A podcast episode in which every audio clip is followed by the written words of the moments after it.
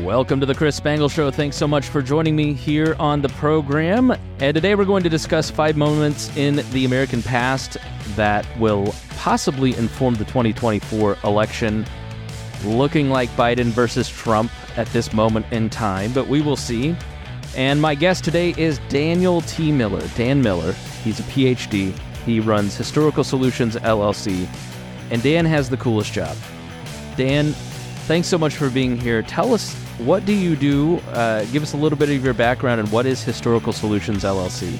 Chris, thank you very, very much. I appreciate uh, you being here having me on. Yeah. Uh, as we overlook Monument Circle uh, and all of the all of the beauty that it represents.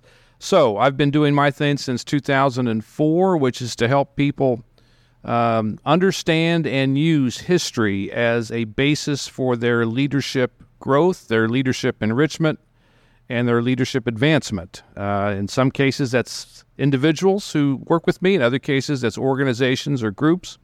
And uh, it's it's a real blessing for me for me to uh, have that chance to introduce people into into history and into the past, which are two different things, by the way, history and past. Introduce them in a way they really haven't had done before. So.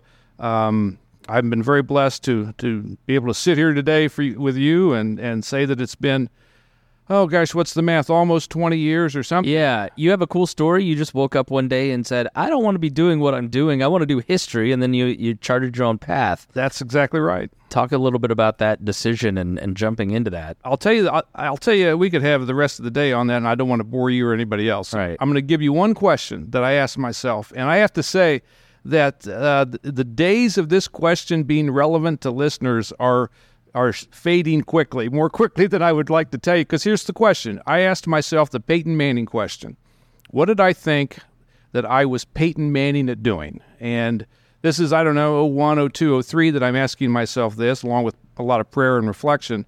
So the Peyton Manning question for me is, and you know, I don't think I'm cutting any new ground in saying that Peyton Manning is not exactly the world's greatest athlete. From that perspective, what made him a world class first in line quarterback was his ability to prepare. He would be quarterback, eat, sleep, and drink quarterbacking and football 24 hours a day. So that's how I meant the Peyton Manning question. What would I eat, sleep, and drink 24 hours a day if I had nothing else that was true? And so for me, it was it was using history in a different way and in a new way, and that was the genesis. In answering that question that way, that was the genesis of my company, Historical Solutions LLC. Yeah, and so in brief, you work with people one on one. You also do a lot of speaking. I've seen you speak a couple times. I actually paid you to come and see the presentation I'm asking you to partially give for free today. I loved the concept of it. I love the concept of everything that you do, and uh, you've become a good friend over the last couple years. And Absolutely. I'm very excited to introduce you to the audience and hope to have you back again. But the talk that you gave, um, I don't know if you want to introduce the river concept uh, or how much we will dive into that because Yeah, you, you really focus a lot on rivers and a, a- as kind of a metaphor. Absolutely. Uh, and yeah, give me a second and I'll roll that out a little bit. Uh, I believe, and this isn't unique to me, but you know, time moves in one direction, and that's forward, ahead of where it was a second ago or a minute ago, just like the water in a river. Now, now that water in a river is a is a foot or a yard or ten yards ahead of where it was just a brief time ago. Doesn't mean it's going in the same direction straight. Uh, it can twist and turn and all the rest, but the water itself is moving forward, just like the time does in your life, in your community's life, in the nation's life, and on and on. And so, what I believe is that, like a river, there is no repetition. You have more than one rapids on a river. That's that's a given. However, every rapids will look a little different. There'll be 80% of that rapids that is the same as the one you just passed a mile or so back.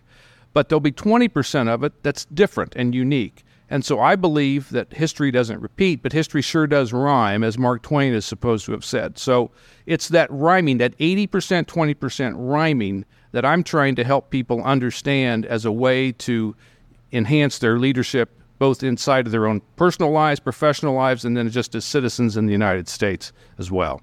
Yeah, one of the things that I've been on about on this podcast, and our mutual friend Chris Bex came on and talked about it on a previous episode, is that once you start to learn history and you start to understand that concept that you're talking about, things start to be less fearful. When you study Andrew Jackson, you fear Trump a little bit less, which is, you know, someone that we'll talk about today. When you talk about the uncertainty of the 1800 election, uh, which I think you did so eloquently in that talk, and we'll talk about that uh, first up here, things are a little less fearful when you fully understand the past or as best as you can ascertain. Uh, that things don't have the same not every election if, if we elect democrats i was reading this thing from someone from 2020 saying you know joe biden gets elected my business is gone their their business is still here right you know and i think it kind of takes the heat out of some of the media diet that we have these days and you know your presentation and what we're going to talk about today are those five moments where there were rapids where it wasn't placid it was five moments in American hi- history where that current was really active. Right. And you know, let's start with the first one. First, how did you how did you come about five before we hop into 1800? But how did you come about these five moments in American history that may inform 2024? Great question.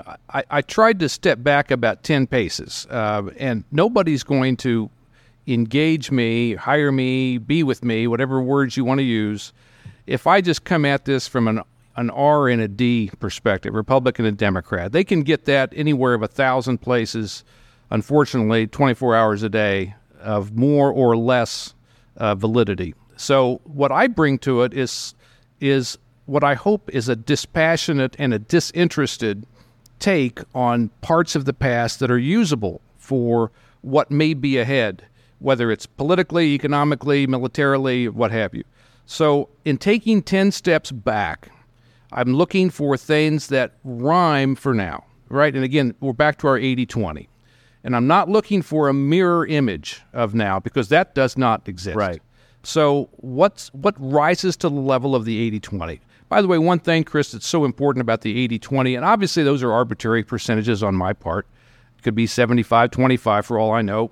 But it's important to know that you can choose to focus on the 80% and ignore the 20%. In other words, focus on the continuity of the 80% and ignore the 20% change. Or you can flip it and focus on the 20% change and ignore the 80% continuity. Right. Either way, if you're going to isolate yourself on either side of that equation, you're doing yourself a tremendous disservice and you're being a lot less effective than you could be if you understood that change and continuity go together. Yeah, I mean, 2024, even if it's the same candidates, will look vastly different than 2020. That's exactly right. Let alone the 1800 election. So, why don't Let's, you set up the 1800 election for us? And uh, first, just give us the background of what was going on, who was running, and then we'll get to talk about the stakes. Absolutely. So, we're looking at the third. It's the third presidential election. Some people would argue, and I'd be one of them, that this really has the potential to undo or complete the American Revolution uh, because it's the first potential peaceful, potential peaceful transfer of power from one ruling group to another ruling group, even if they share a lot of the same ideas. It's still a transfer from one group to another. Now, here's what we're talking about. We have George Washington and the Federalist Party. Washington dies in 1799 as president number one. POTUS number two is his VP, John Adams, who's seeking reelection in his own right in the election of 1800. He's against, he's opposed by Thomas Jefferson, former Secretary of State, who had started kind of his own political party with James Madison calling themselves the Democratic Republicans. Um, and now they're formally and aggressively seeking the White House uh, on their own terms as a, as a presidential and vice presidential slate of nominees. So these two men, Jefferson versus Adams, are, yes, they represent different parts of the American Revolution. So, in that sense, they were on the same side. However, like so many things today, they completely disagree about everything else. So, yeah, what's interesting, and just some background I mean, 1776 is when the Declaration is signed. The Constitution is formed when? 1787 and enacted and ready to go. You're open for business by 1789 as the new constitutional government. Washington is president, Adams is his vice president. You know, a lot of the time uh, that the Constitution is being debated, Adams and Jefferson are overseas acting as delegates, but these two men were partners in 1776 in trying to cajole everyone into independence and realizing it doesn't matter if you, uh, John Dickinson, if you want to ask nicely, you're already in a revolution. Right. You already have to fight. And then we get to 1800, just a few short years later, 14 years later, and they are bitter rivals. bitter rivals, personal rivals.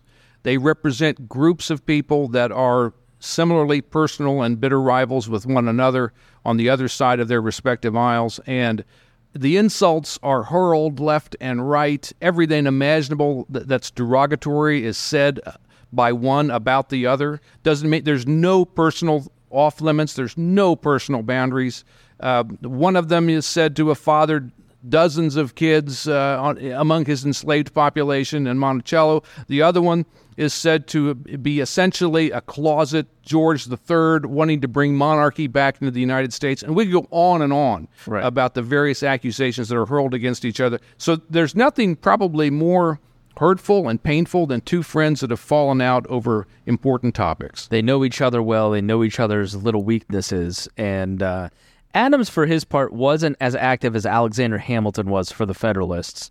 I think you can't talk about this moment without talking about the death of George Washington, how important Washington was, and then how big of a moment it was to lose Washington. Because in the country, there was a sense that, well, Washington's still alive. He's the thing that has kept us steady and then you lose George Washington going into this first election, and it just causes tremendous anxiety within the population. Absolutely does. That's well said. And it's remember it's seven December. What December of 1799. So you're about 11 months ahead of the election, more or less, that will occur the following year, the presidential election. That is, and it really feels like a cord having been cut. Uh, this is the father of the country, and remember that when you talk about the executive aspects, the executive articles in the Constitution, they are all debated and written and agreed upon with the knowledge that Washington will probably be the first one out of the gate. Yeah. So, so now the gate's closed. A hundred percent of people, roughly, uh, go into the presidency with him going into the presidency feel secure somewhat. Exactly right. But now you get to 1800 and it's 50-50 and one side is going to win and the other half of the country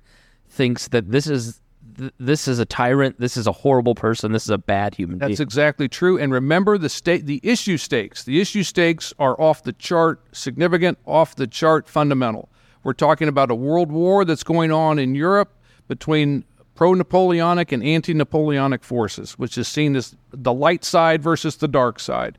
And uh, in addition to that, you've got similar stakes domestically in terms of will, will the federal government grow? Can you imagine that in 1800? Will it grow too big, which is what Adams's group is supposed to want, uh, and Jefferson's group is dead set against. And on top of that, there's this overlap between foreign and domestic, which is there's the belief that there are infiltrators. There's a there's a group of insurrectionists that are, that have been transported into the United States by the pro-Napoleonic sides, and they are they are on, on the verge of conducting sabotage against the standing government. So there's a there's a frenzy about the the stakes involved. So this isn't just you know somebody wants to go left and the other wants to go right. There are there are fundamental survival issues on the table, and really it's on the table that we need to talk about because how they managed to get through it.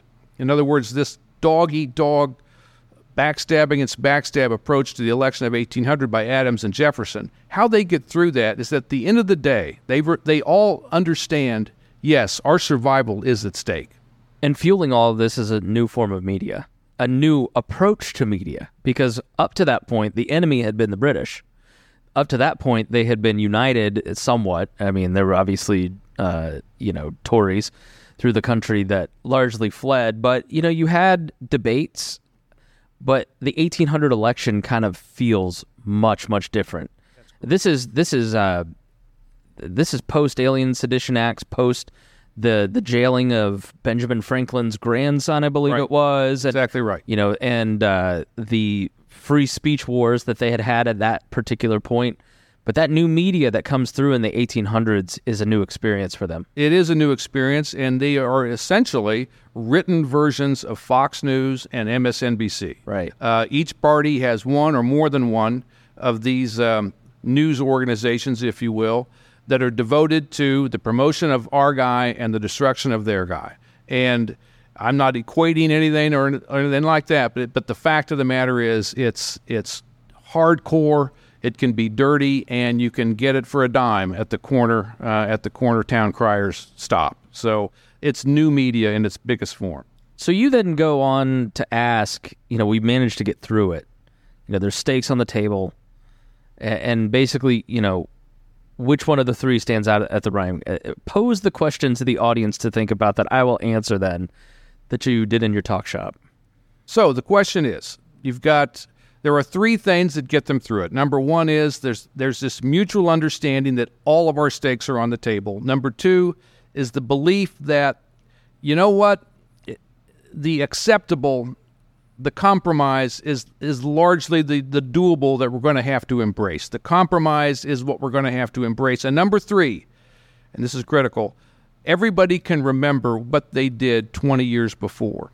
Uh, in 1776, 77, and on, during the Revolutionary War, everybody who's who's anybody in this fight can remember what I did and what my neighbor did, and even what the guy who I don't like anymore did back in 76, 77, and all the rest. That collective memory of us having pulled through that 20 years ago, that's a very, very powerful impulse. So those are your three reasons why we managed to get through it in 1800.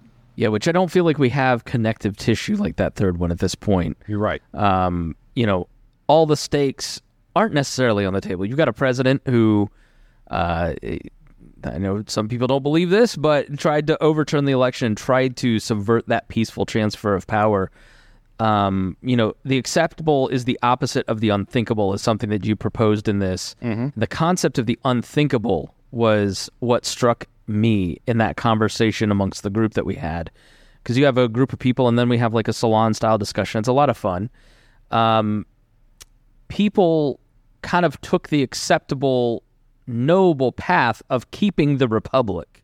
Exactly. Instead right. of scuttling it for something that was unknown. And what I find interesting about this moment of time is that you have libertarians who are now monarchists who believe that Orban in Hungary is the model, right? You've got uh, progressives who obviously want to completely change and pervert the American Constitution. You've got Republicans who no longer really revere the Constitution. They're not talking the way that maybe Mike Pence and his generation of folks. And I, I believe in the Constitution and I want to uphold it. Mike, you helped write the Patriot Act. Sit down. But you know the I think the there, there's a more of a willingness to dabble with the unthinkable than to just go along with the acceptable status quo of we're gonna elect Biden or Trump. We'll get through it at least the republic will preserve.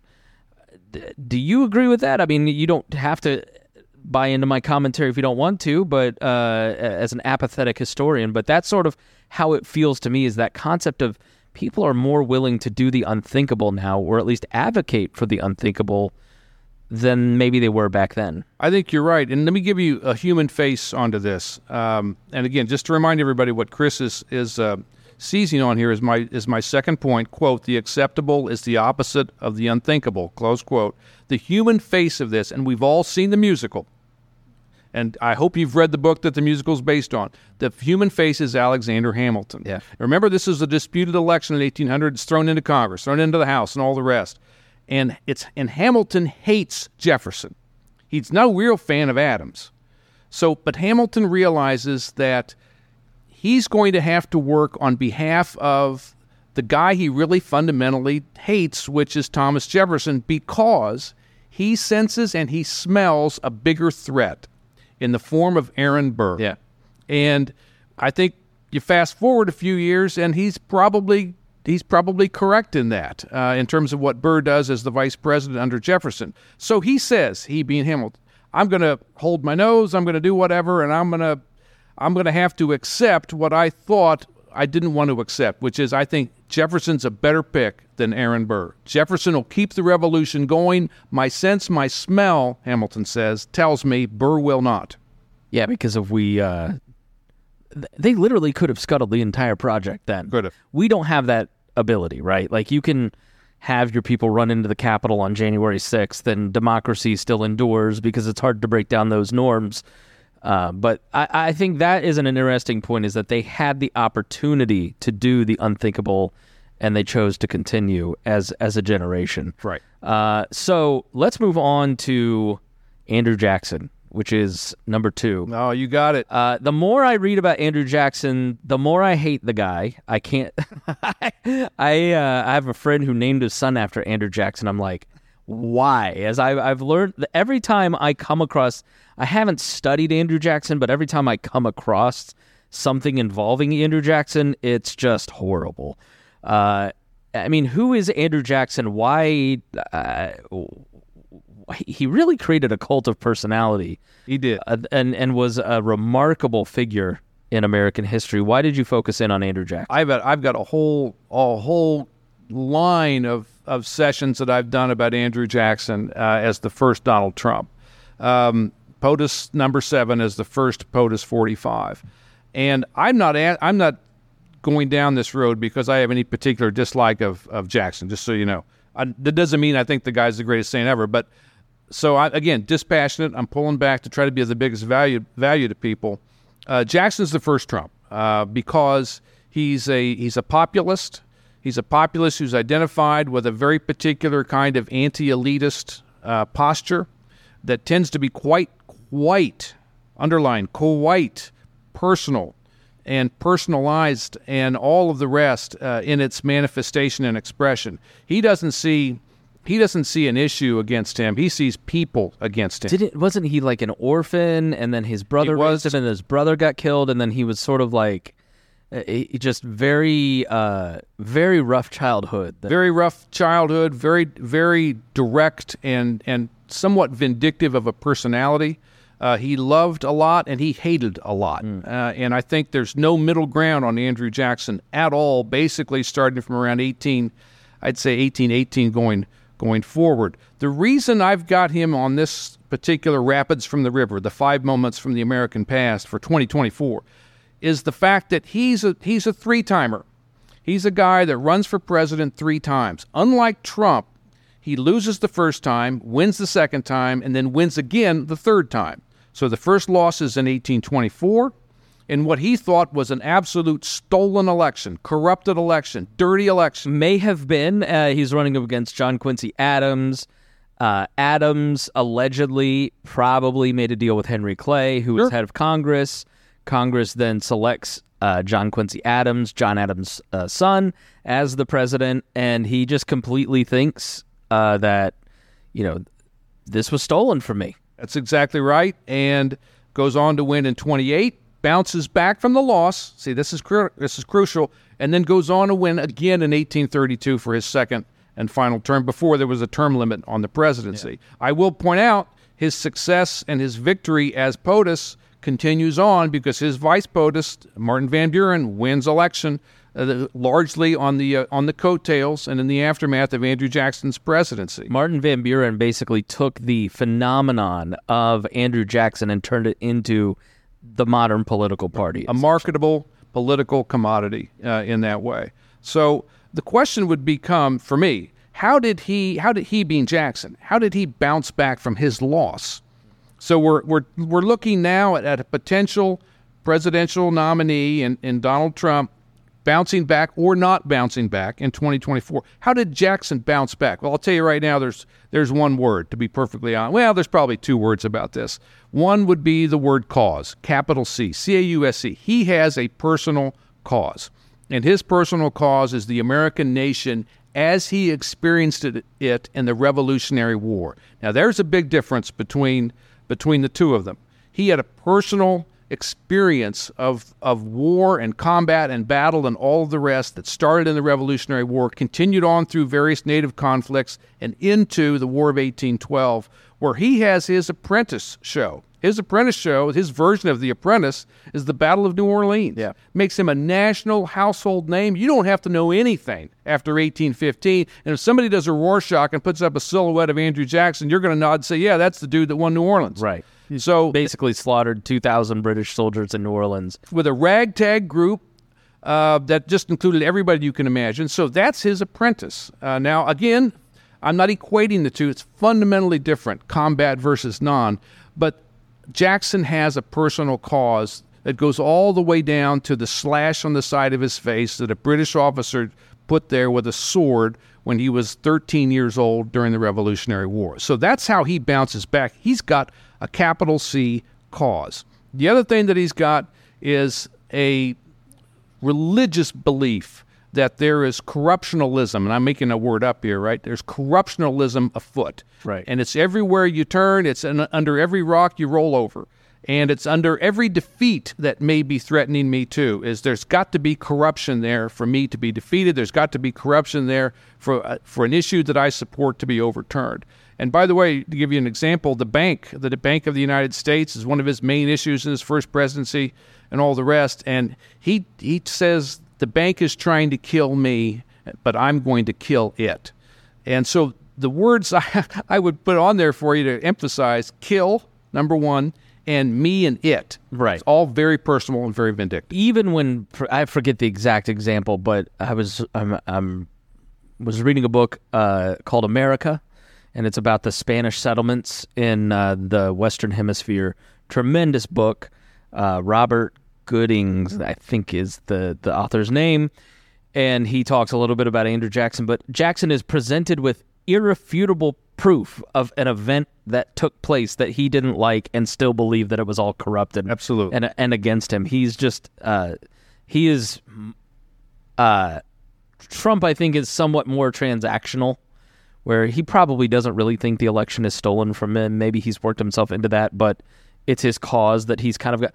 Andrew Jackson seemed to deeply believe these things and like actually really thought there's corruption around every corner. It's all rigged. That's exactly right. And again, just to underscore a difference, Jackson's cause is is the nation. Um, it's not the nation as him personally. It's the nation. So, and again, he lived it out in the American Revolution and all the things that that entailed. That's a very powerful fuel cell for him as he moves forward. that second generation was so different from the founding generation where if you study the founders like Adams, Jefferson, Washington especially, virtue and honor and some of these higher first principles matter a lot to them. Like Jefferson is or uh, Washington's going to be the modern day Cincinnatus, this Roman general who is called upon to save the small floundering republic and then you know is offered dictator for life because he wins this battle and then goes back to his farm. Washington wanted to be that guy. Everything was dispassionate. Everything was centered around service.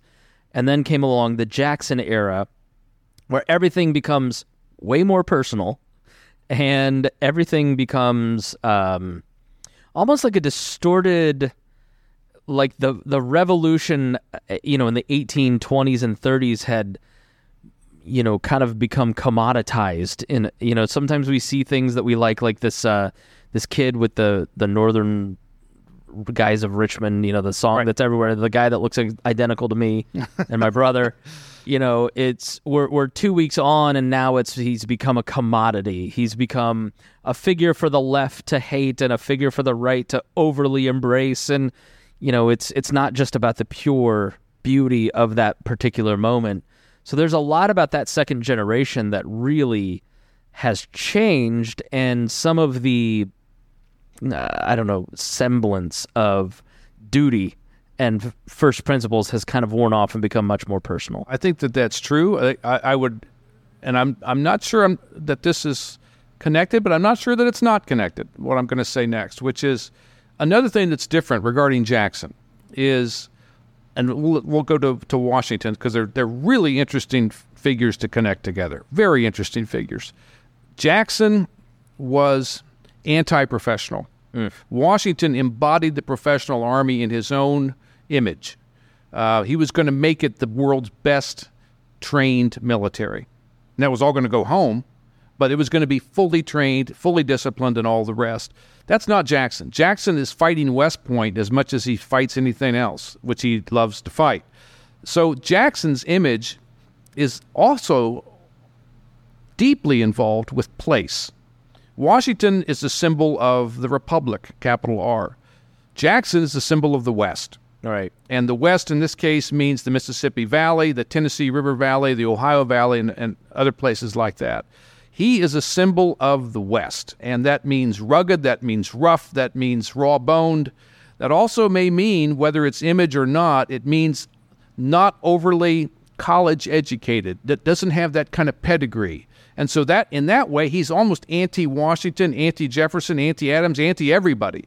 Uh, he's a man of the West, and that's a very big part of his appeal, uh, and a very big part of something that he manages to accomplish. Now, I don't know if it's in spite of himself or because of himself or some combination of self. He manages to do something that I don't think we would all see Trump as having done up to this point. And here it comes Jackson became an ism. Right. There is a Jacksonianism that begins to live in the early 1830s and will continue on beyond his presidency. There's certain policies, there's certain stances, as well as certain postures that are part of Jacksonianism. And I don't think I'd say there's a Trump a Trumpism or a Trumpianism at this point. So that's a I would I first personally would tie that back to his cause. If there's a Trumpism, it's style. It's, it's not style. substance. It's right. not policies. Uh, yeah, I mean it's interesting studying the beginning of Indiana. Here in 1816, we're founded as a state. Indianapolis is settled in 1821. Uh, you have uh, a strong contingent of Jacksonianism that lives on here all the way through the Civil War, for instance, where the Democrats, the Copperheads, the most pro Southern of the Union states, not only do we send the second most amount of troops to fight for the Union, we also uh, have uh, the Democrats take over halfway through the war, and Oliver P. Morton has to basically illegally fund the Indiana government and the war movement you know, because of kind of that long shadow of Jacksonianism. But I think, yeah, that that uh, this doesn't. Maybe it does, right? Because in the 1820s, 30s, 40s, you have a rejection of the founders in some ways, enough of Plato, uh, or not Plato, but enough of Cicero, mm-hmm. enough of Cato. We're tired of hearing about these Greeks. This is America. This is a new frontier. This is a new West. This is a new place. There's there's this we have the ability to create anything, um, kind of building in the country. And we sort of see that parallel maybe with the internet, right? You know, where you have the ability in these new frontiers to kind of create things, but there's also a little bit of the shine is worn off, right? With with maybe what was going on in the 1820s through 40s. Hey, one thing I want to mention too, Chris, because you you set this up in our first segment, and I think it's important to come back to this. Um, and maybe we're going to say this rises to a trend, right? Because as we talk about Jackson here in my second point, as my second rapids from the river, we also need to acknowledge there is a there's a new media component to this too. Now, remember early on that we talked about Adams Jefferson and the rise of uh, a MSNBC and Fox versions of newspapers. Each each side has their versions.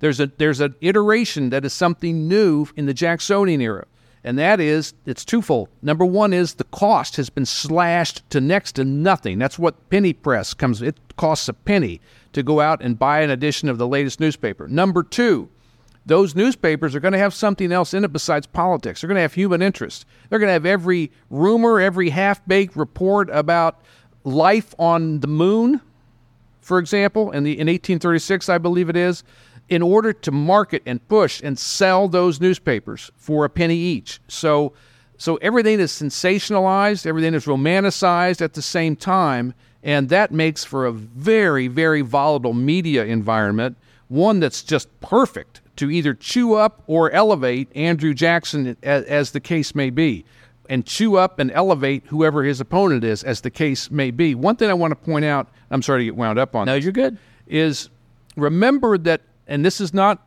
coincidence, folks. Remember impeachment. And no, it's not Nixon. No, it's not Andrew Johnson. There's another word for it, and it was censure. And who was censured for the first time on a national basis uh, in the United States? By golly, it's Andrew Jackson. Oh, yeah, I'd forgotten that. And what does Jackson accomplish? And one thing I've talked about to people until I'm just blue in the face or red, depending on your affiliations, is one of the most important commonalities between Andrew Jackson and Donald Trump is the opposition that they produced. Their opposition goes absolutely insane. And I, am not, again, I'm not making any judgment. I'm just trying to describe to you the level of intensity that the opposition took. So the first resistance, capital R, is not in 2016 or 2017 that comes out in opposition to Donald Trump. The first resistance is what happens to uh, Andrew Jackson's opponents. Their their political party system blows up. Yeah. The resistance was so strong it blew up the political party system and created a new party called, that called itself the Whigs. The, the the literally the gestation and the birth period of that overlaps with the censure controversy that's in Congress over Jackson in 1832, 1833. Lead to the Republicans or the Whigs? leads to the Whigs. Okay, gotcha. All right. Uh, let's move on to the Republicans. Let's move on to 1860. Uh, I know you had it flip flopped in your presentation, but I'm gonna I'm gonna st- stay with the timeline here because people get confused with Grover Cleveland and Benjamin Harrison and when they will, you know, Polk. I don't know when he served, right? Uh, so the total breakdown of existing political party systems, essentially 1860 is just a wild election. Nobody really wild- knows what's going to happen. That's exactly right. It's a wild election. It's a wild campaign. Yeah. It's it's a wild set of political con- nominating conventions, which they did have at, at that period of time. And so what I've described here is you have a political party system that just completely comes undone. One party fuses, which is the Republicans. They're six years old and already fielding their second year of presidential candidates. That's remarkable growth in a short amount of time. One party fissures, which is the Democratic Party. One party melts away, which is the Know Nothing American Party. And one party goes extinct, which is the Whigs.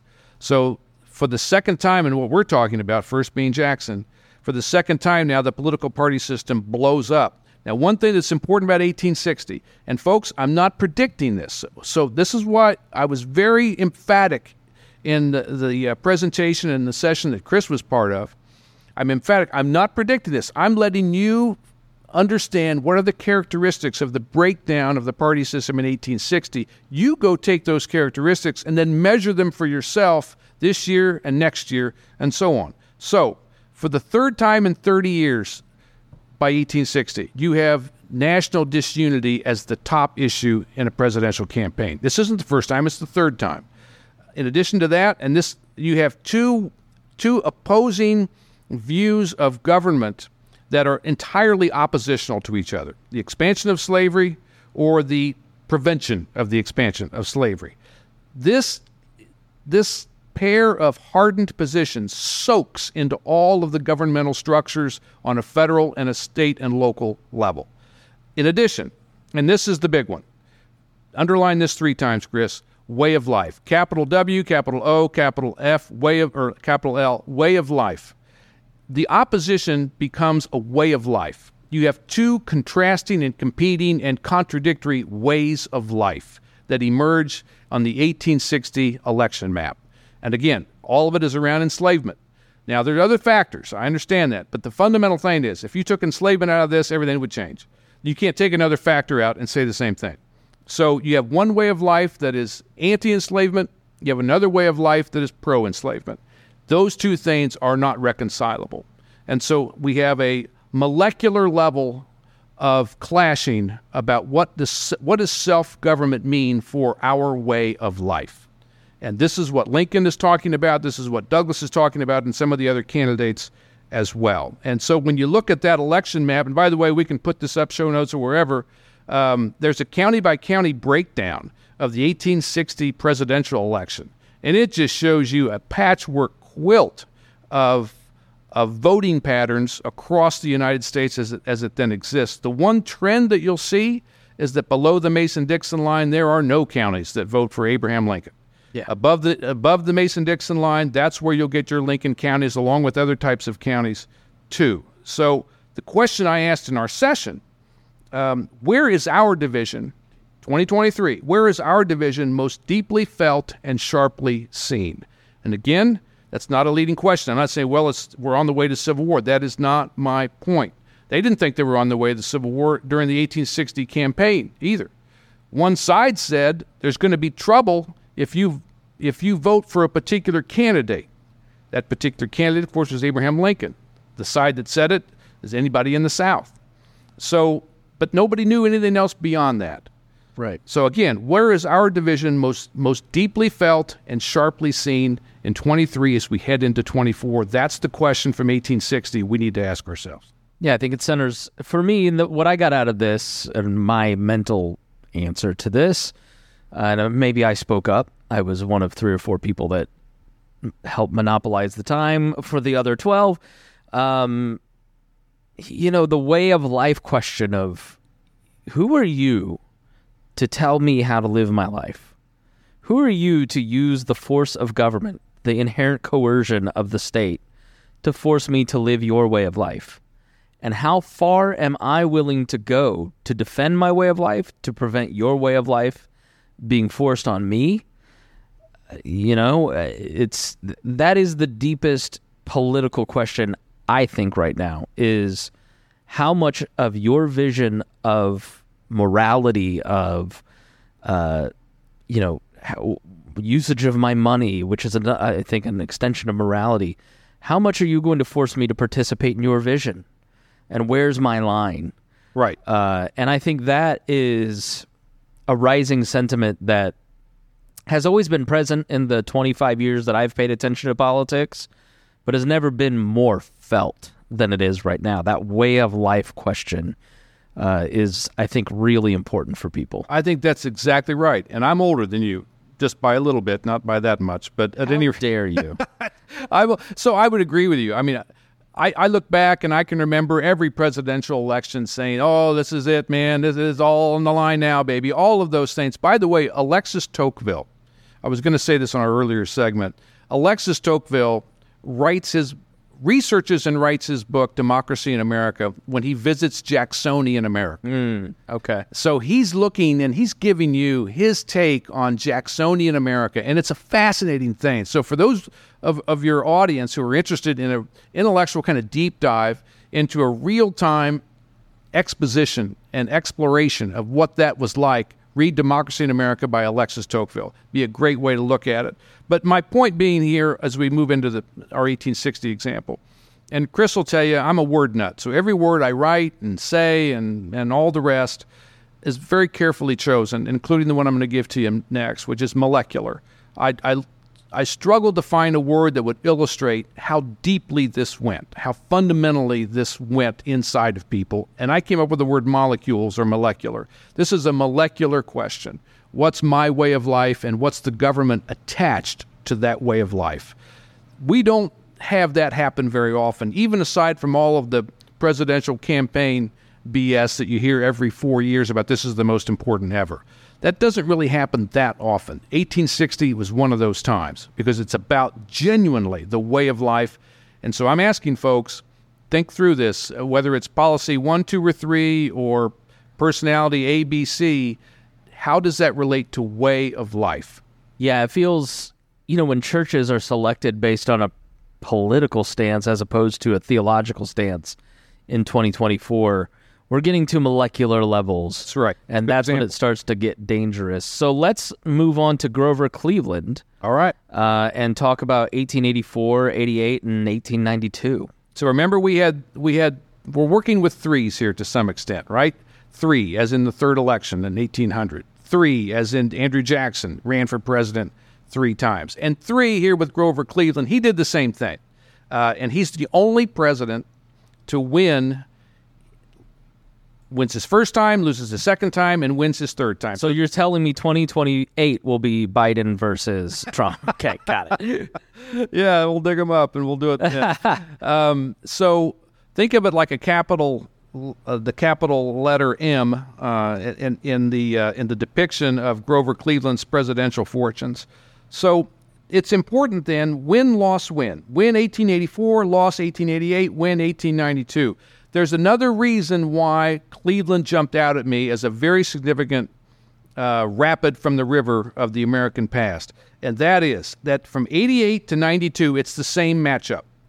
So he defeats or he loses pardon me, he loses to Benjamin Harrison in 1888, the Republican. He wins against Benjamin Harrison, 1892, the Republican. So if Trump were to succeed, he would repeat that pattern of win, loss, win. And in the loss win half of that, or two thirds of that, it comes against the same opponent. So that's why I thought this was incredibly striking. Now, here's the, a couple of quick things here. We could spend a lot of time on this because this is a truly fascinating era, 1888 and 1892, as it relates to us. So in that in that time, we're talking about populism as a major political force that's acting on both political parties. In 1888, we're talking about arguably the most corrupt presidential election in, in the American past, or if not the most, one of the three or four most corrupt. There are literally stories, documented stories around the nation, including here in Indiana and Indianapolis, of people with, with buckets of money just passing them out to induce people to vote a particular way. We're also talking about federal spending reaching a level that was mind boggling. No one had ever seen a million dollar budget before. A Million dollar budget. And, but it, Uh, hold on. and there went a million dollars. And there went a million dollars. And there went a million dollars. That was the federal budget just in the last three. that's exactly right. That, yeah, right. We can't even, Right. we can't even talk that fast, right? So, but again, in the context of the time, it was equally shocking to people at that, at that moment. There was a major national memory event. Now, we're going to have one in two and a half years with the 250th anniversary of the Declaration of Independence. They had theirs in 1892, the year of the presidential election, and that is um, the uh, World's Fair in Chicago, uh, which is often called the City of Light and the White City and all that kind of thing, the 400th anniversary of Columbus. hugely influential throughout the country. In- Absolutely. In, the city design and Indianapolis, for instance, uh, the Taggart Memorial is uh, got a part of that. The way that the city is laid out now. I mean, it's the, the I think it was the Beautiful Cities movement. I mean, is what it was called, but hugely influential into the way that most of the cities west of the Mississippi, at, from Indiana, Ohio on, were laid out because they were all really kind of getting going at that in that point. and we won't get into it, but I just want to tip you off on something, which is like any other major celebration, whether it's in your own life or in the nation's life, what's chosen to be celebrated or not celebrated reveals a lot. Hmm. And so that celebration in 1892 reveals a lot about the state of the American the American electorate and the American nation at that point in time. There's also a lot of debate about great power, capital G, capital P. Is the, the United States is a great power at this point. It's become a great power. What's our responsibility? What's what do we need to do or not do as a, in in great power status? And then finally, we have a lot of interest in Grover Cleveland as an individual. Now, this is where we're going to see a difference here with with Trump. Grover Grover Cleveland pretty well kept quiet between his loss in 88 and his return in 92 he just he did his he, his due diligence as a lawyer in New York City and in New York State was a nice guy and everybody pretty much agreed with that regardless of what they, they believed him to be right or wrong on, on re- regarding issues Uh, uh, was it in his loss in '88 to Harrison, where it's raining, and Grover Cleveland stands as Harrison gives his inaugural address, and Cleveland is holding the umbrella over him as he gives the address? Was that the? I believe it is and just a reminder after the most corrupt election in American history Right. one of them and he knew it they all knew it this wasn't news to, to them now here's where we get into something really interesting for Donald Trump and for Joe Biden so remember Harrison and Cleveland are an interesting rhyme with Trump and Biden. Hmm. Okay, so just think of of Biden as the Benjamin Harrison in this in this scenario. All right, one term president seeking reelection and will lose that reelection. That's that's the Biden role in this scenario for Benjamin Harrison. Now, why did Harrison lose? There's where we get into something remarkably important for 2024. Harrison lost for two reasons. One, one of those reasons began the day of his first day in the presidency, and that is Benjamin Harrison could never overcome the divisions inside the Republican Party. He never could, and it killed him. It absolutely killed his political fortunes. It was a, it was an albatross. It was a barrier. Every day of his presidency, he had to deal with that fact. What were they based around? Oh, it's based around. He was a good government guy. He was never the kind of person who liked the back deals, the the smoking, or not the smoking, the smoke filled rooms, and and all of those kinds of things. He was always more of a let's do it for virtue's sake, let's do it for honor's sake, the nation's sake. That was how he thought government ought to be ought to be run. Now there's exceptions to that for his his policies, but by and large, that was exactly how he viewed public service on every single level that he served in, including in the White House. However, every member of his cabinet is representative of some political constituency who's looking to horse trade today or mule trade tomorrow. And it just drives Harrison nuts. And he could never get everybody elevated up to what he thought was a unified level. And it was, he, he failed down the road on that, just down the road. So that was one reason why he's going to lose in, in 92. But here's the bigger reason. And this is where we get to 2023, 2024. Personal. There was a there was a devastatingly personal tragedy for Benjamin Harrison. Devastating. And here it is. And some of you may know where I'm going. I think it's a month before the election. So we're talking September, early October. His wife falls deathly ill. She's she's always had health problems. This is Caroline. They called her Carrie. She's always had health problems, but this time it's tuberculosis and it's fatal. And she's dead.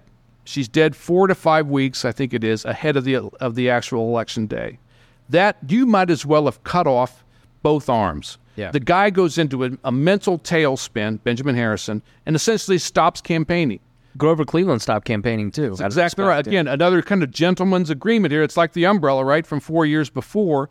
I've often said, and I'm not trying to be offensive. I think it would have been, it would have been easier for Harrison to have dealt with the death of a ch- of his child than it would have been the death of his wife. They were inseparable. Yeah. And so when that personal factor was introduced, the race was done. And, it, and, and Cleveland goes on to his victory. Here's how it applies today. As again, you use your measurements, you mark it out. What would be the equivalent of a personal impact, a personal factor in 2023, 2024? Now we know, I'll just say this outright and, and forgive me here. We know that Joseph Biden is in a very difficult, a very different physical and mental condition than he was four years ago, and certainly than he was eight years ago. Go watch anything with him as vice president.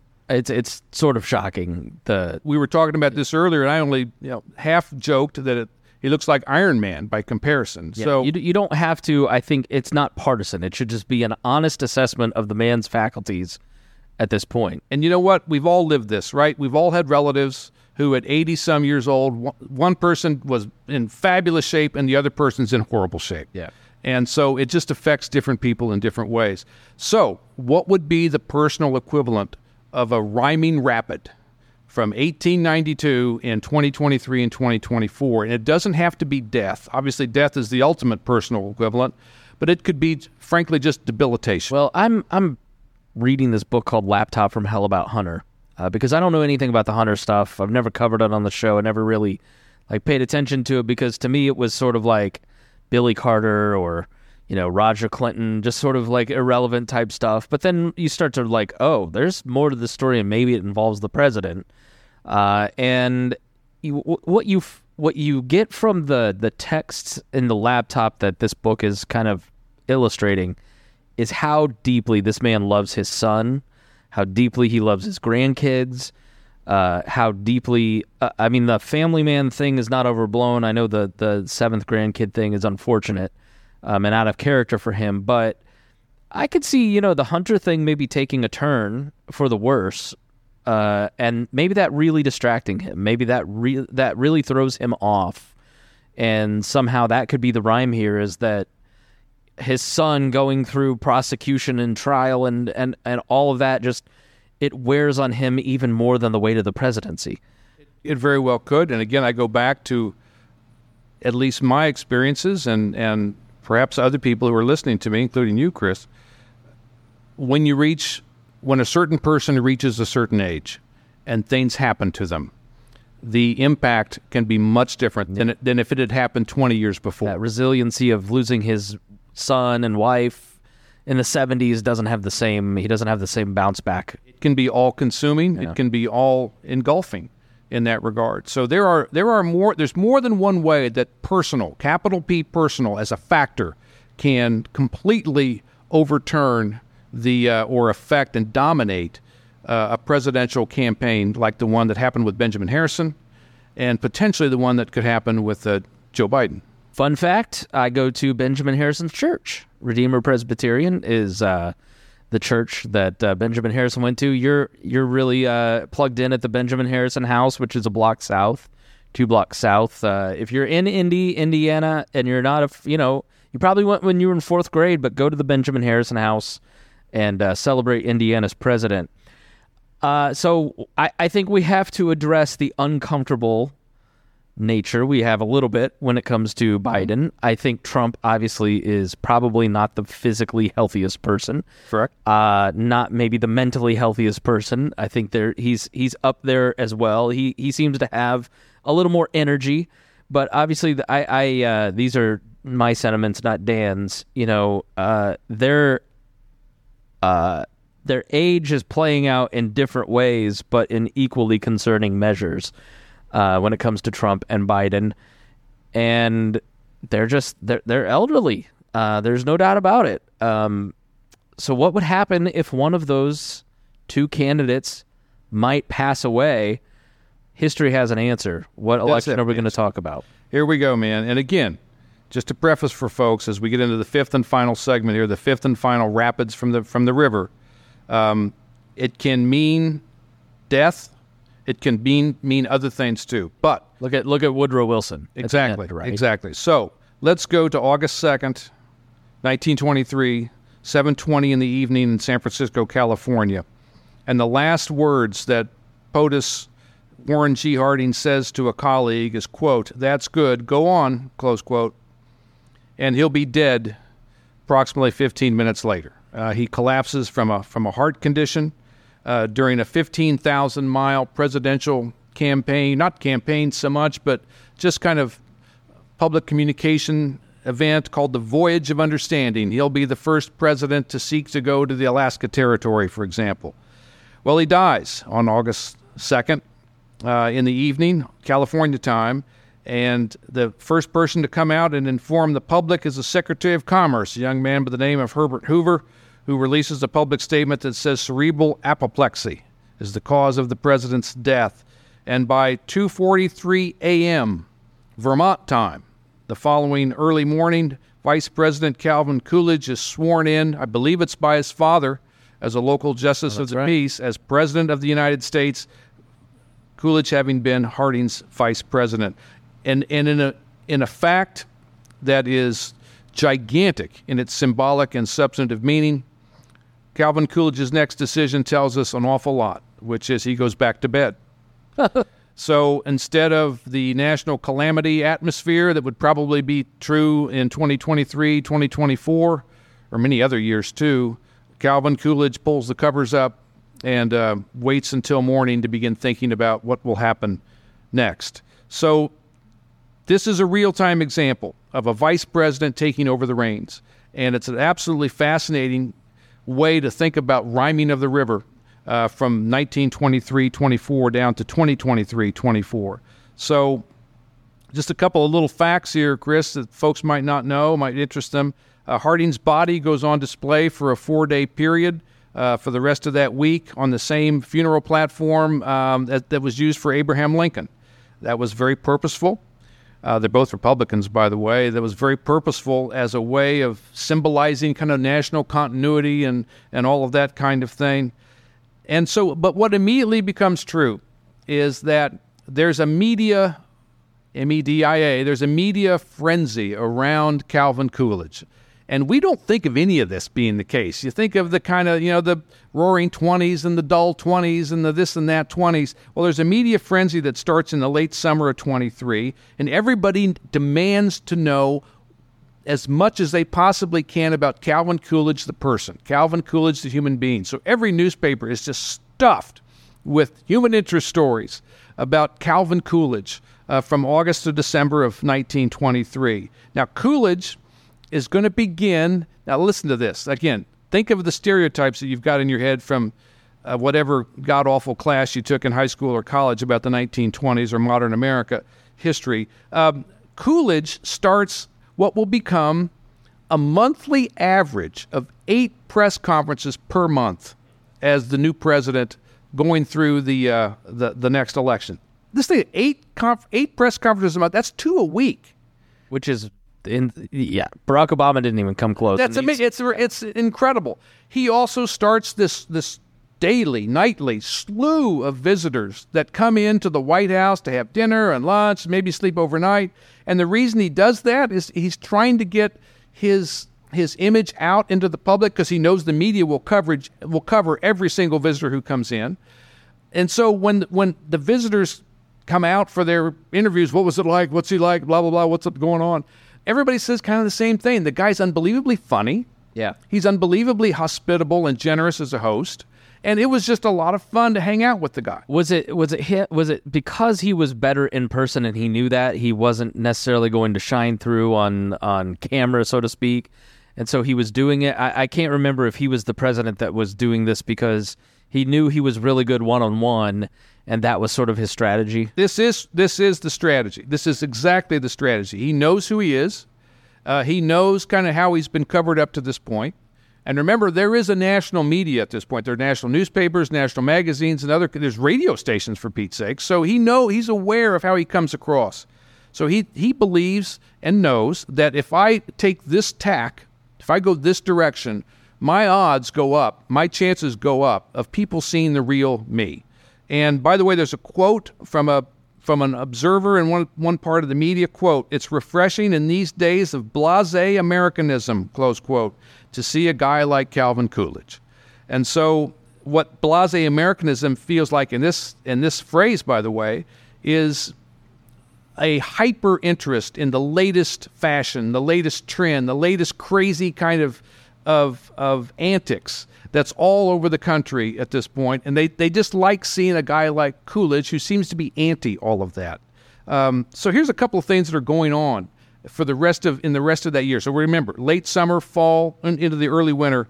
Uh, in the f- final months of um, 1923, there's an off-year election in Vermont that everybody's tracking very closely uh, to see how what does it reflect about Calvin Coolidge. There's a there's a primary in South Dakota listen to that primary, presidential primary in South Dakota. Very modern. Yeah, extremely yeah. modern. Oh, what's it say about Calvin Coolidge and where are we headed? There's a there's a poll about the president presidential election for the following year. There's there's a lot of anger on the pro Coolidge side about we're not getting fair treatment from the media. Even with all these wonderful visits, we're still not getting fair treatment from the media.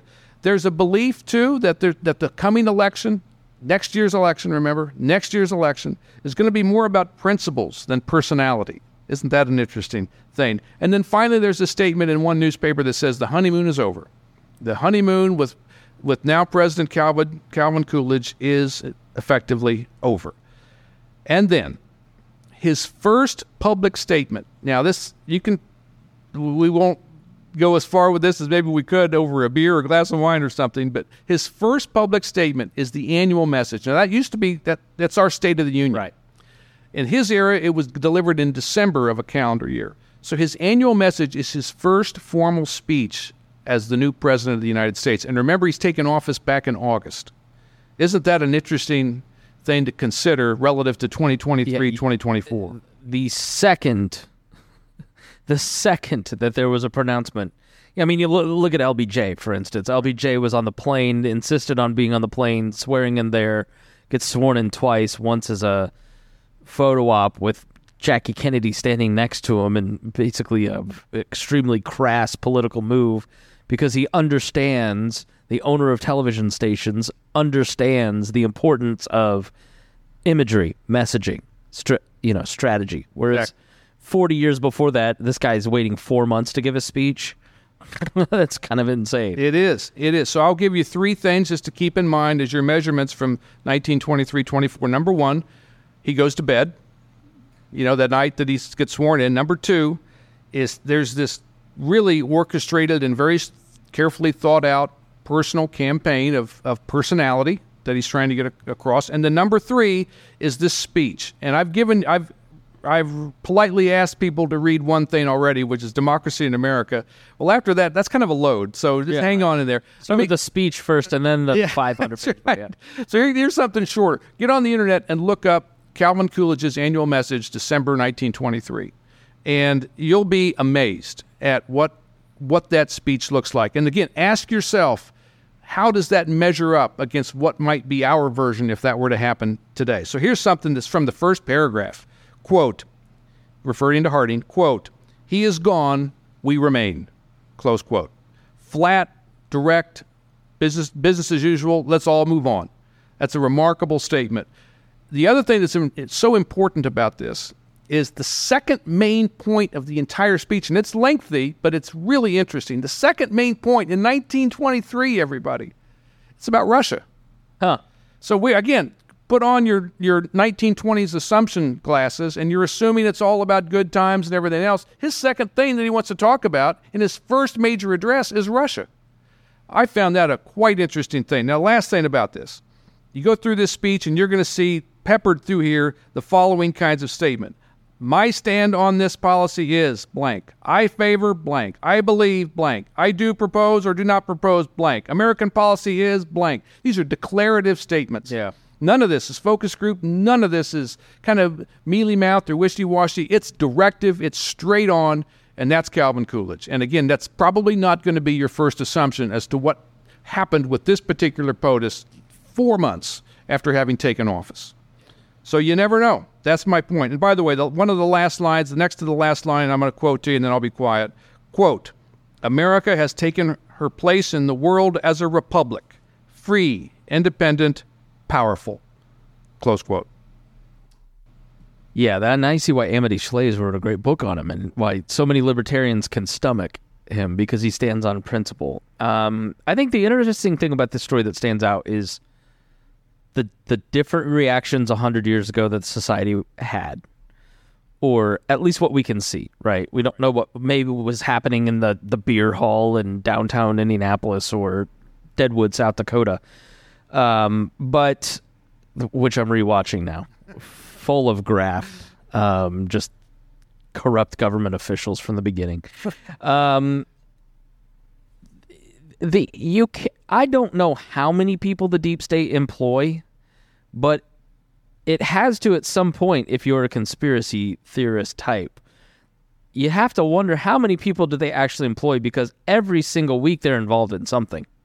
Like we're at like 574 deep state takeover action false flags at this point, right? Like if if one of these candidates passed away, how much of the country wouldn't believe that it was just a regular coronary attack? You know what I mean? Like it was the the difference between that that four day lag of him being buried and then a four month lag between his speech and uh, you know they they just sort of well I guess we'll believe Herbert Hoover when he makes up this word apoplexy, right? Like which maybe meant stroke back then and I don't know it, but uh, I, I just can't imagine the nightmare that it would be if one of these candidates passed away now. There wouldn't be that. I'm not going to say it was civil because I don't know. Anytime I think, oh, the past was so much more civilized, I then go read the past and I go, oh, we're way better.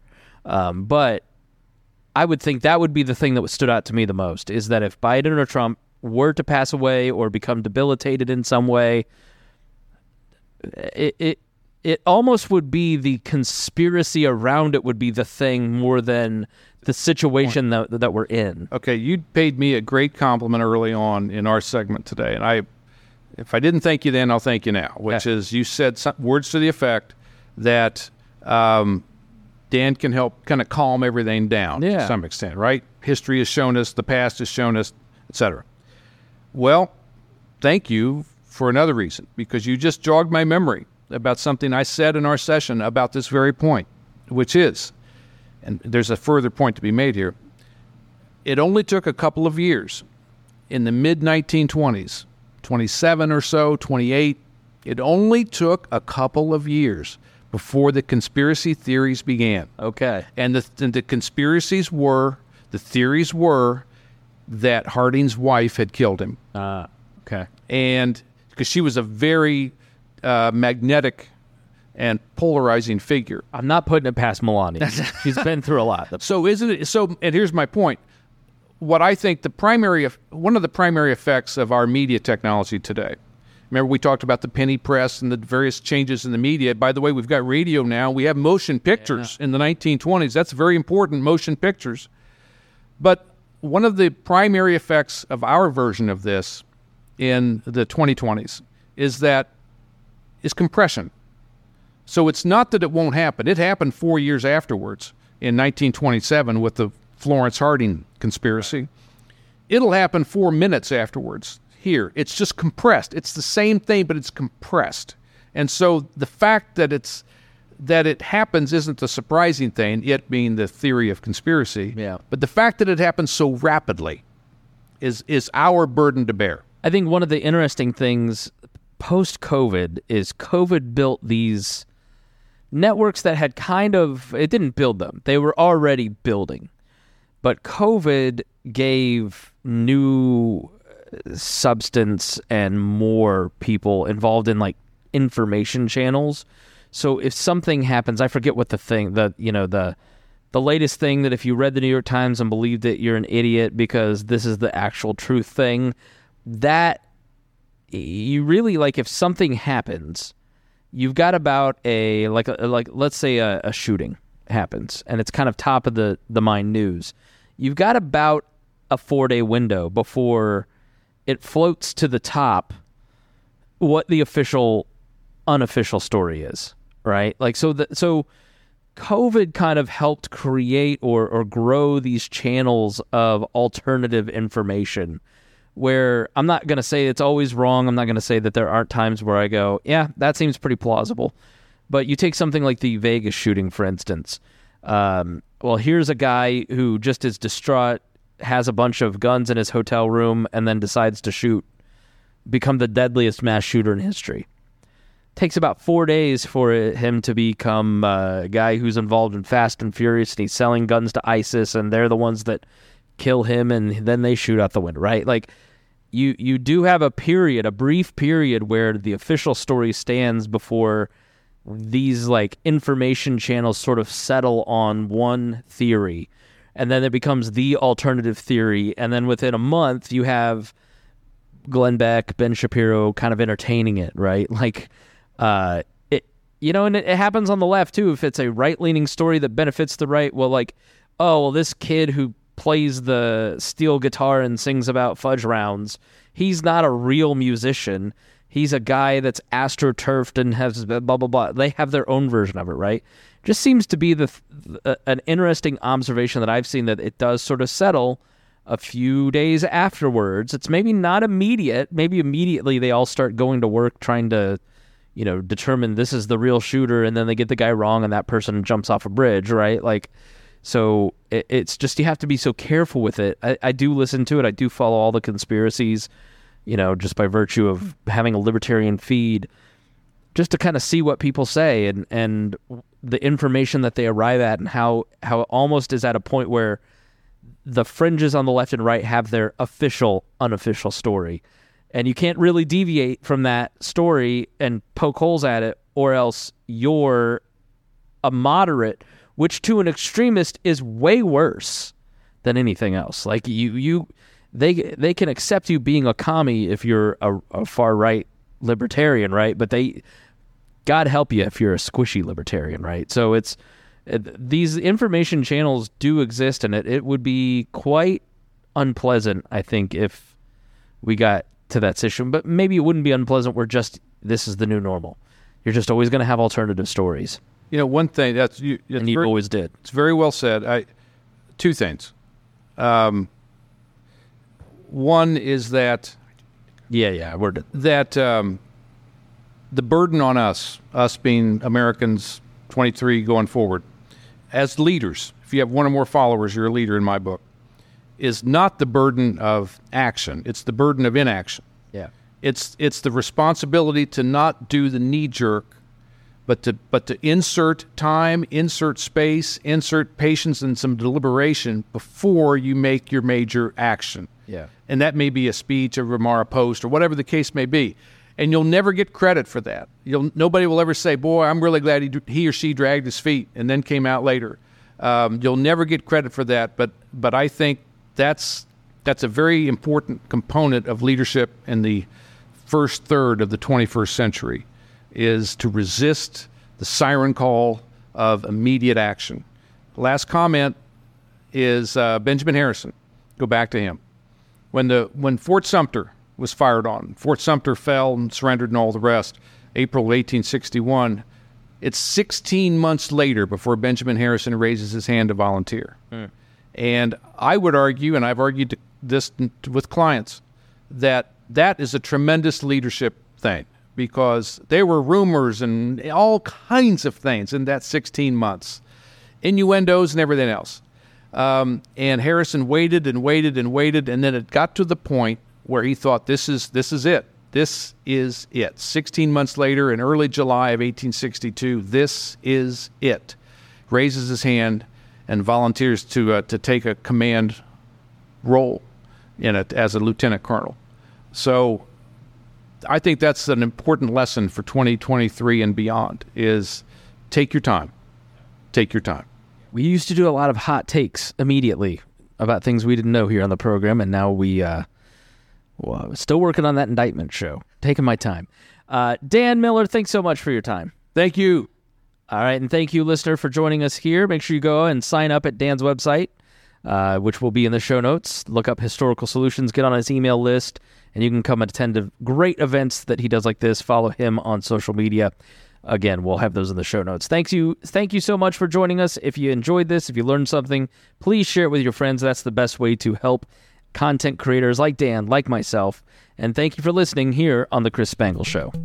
This podcast was produced and edited by Chris Spangle and Leaders and Legends LLC. If you're interested in starting a podcast or taking yours to the next level, please contact us at leadersandlegends.net.